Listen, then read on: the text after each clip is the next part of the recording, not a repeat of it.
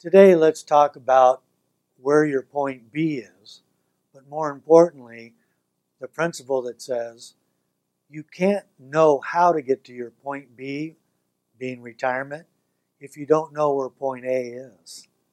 So let's start taking that apart. Get a blank sheet of paper or, or get some software program that you like, and let's start out by listing all your assets, all your liabilities, what's really going on in your financial life. Most people that I talk to find out that they're a little bit better off than they had anticipated. Now, some of us find little little baby spiders that we don't like, but now we know they're there and we can deal with them. So, write down what you think your equity is in your home if you own a home. Do you own rental property of any kind? What's the equity in that since you bought it? How's the cash flow working out? Find out if the rents are higher in other units nearby you and you're just kind of behind the times. What's the equity in your cars?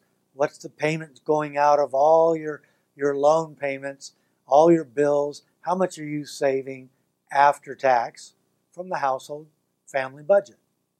Once you know all this, you can take a step back and you'll say, you know what? I'm worth about this much. About X amount represents my liquidity or indirect liquidity. I have more equity in my home than I thought. Maybe it makes sense to refinance. Maybe it doesn't. We've talked about arbitrage here before, and maybe it makes sense to start that.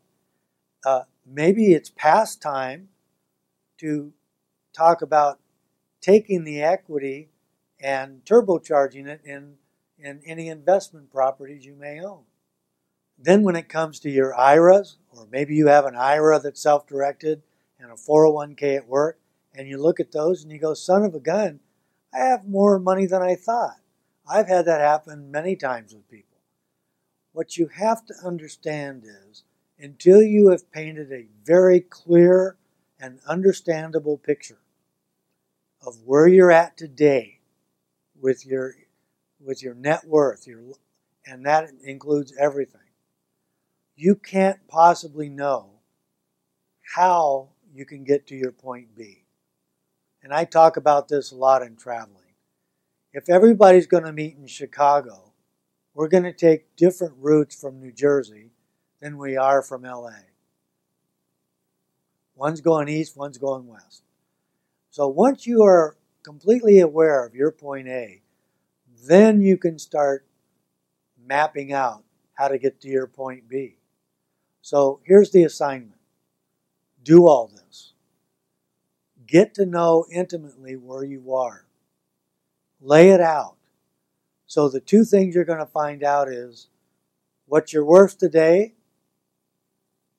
and your liquidity on one side of the coin, and how much you're able to save every month after tax, after your family pays all the bills.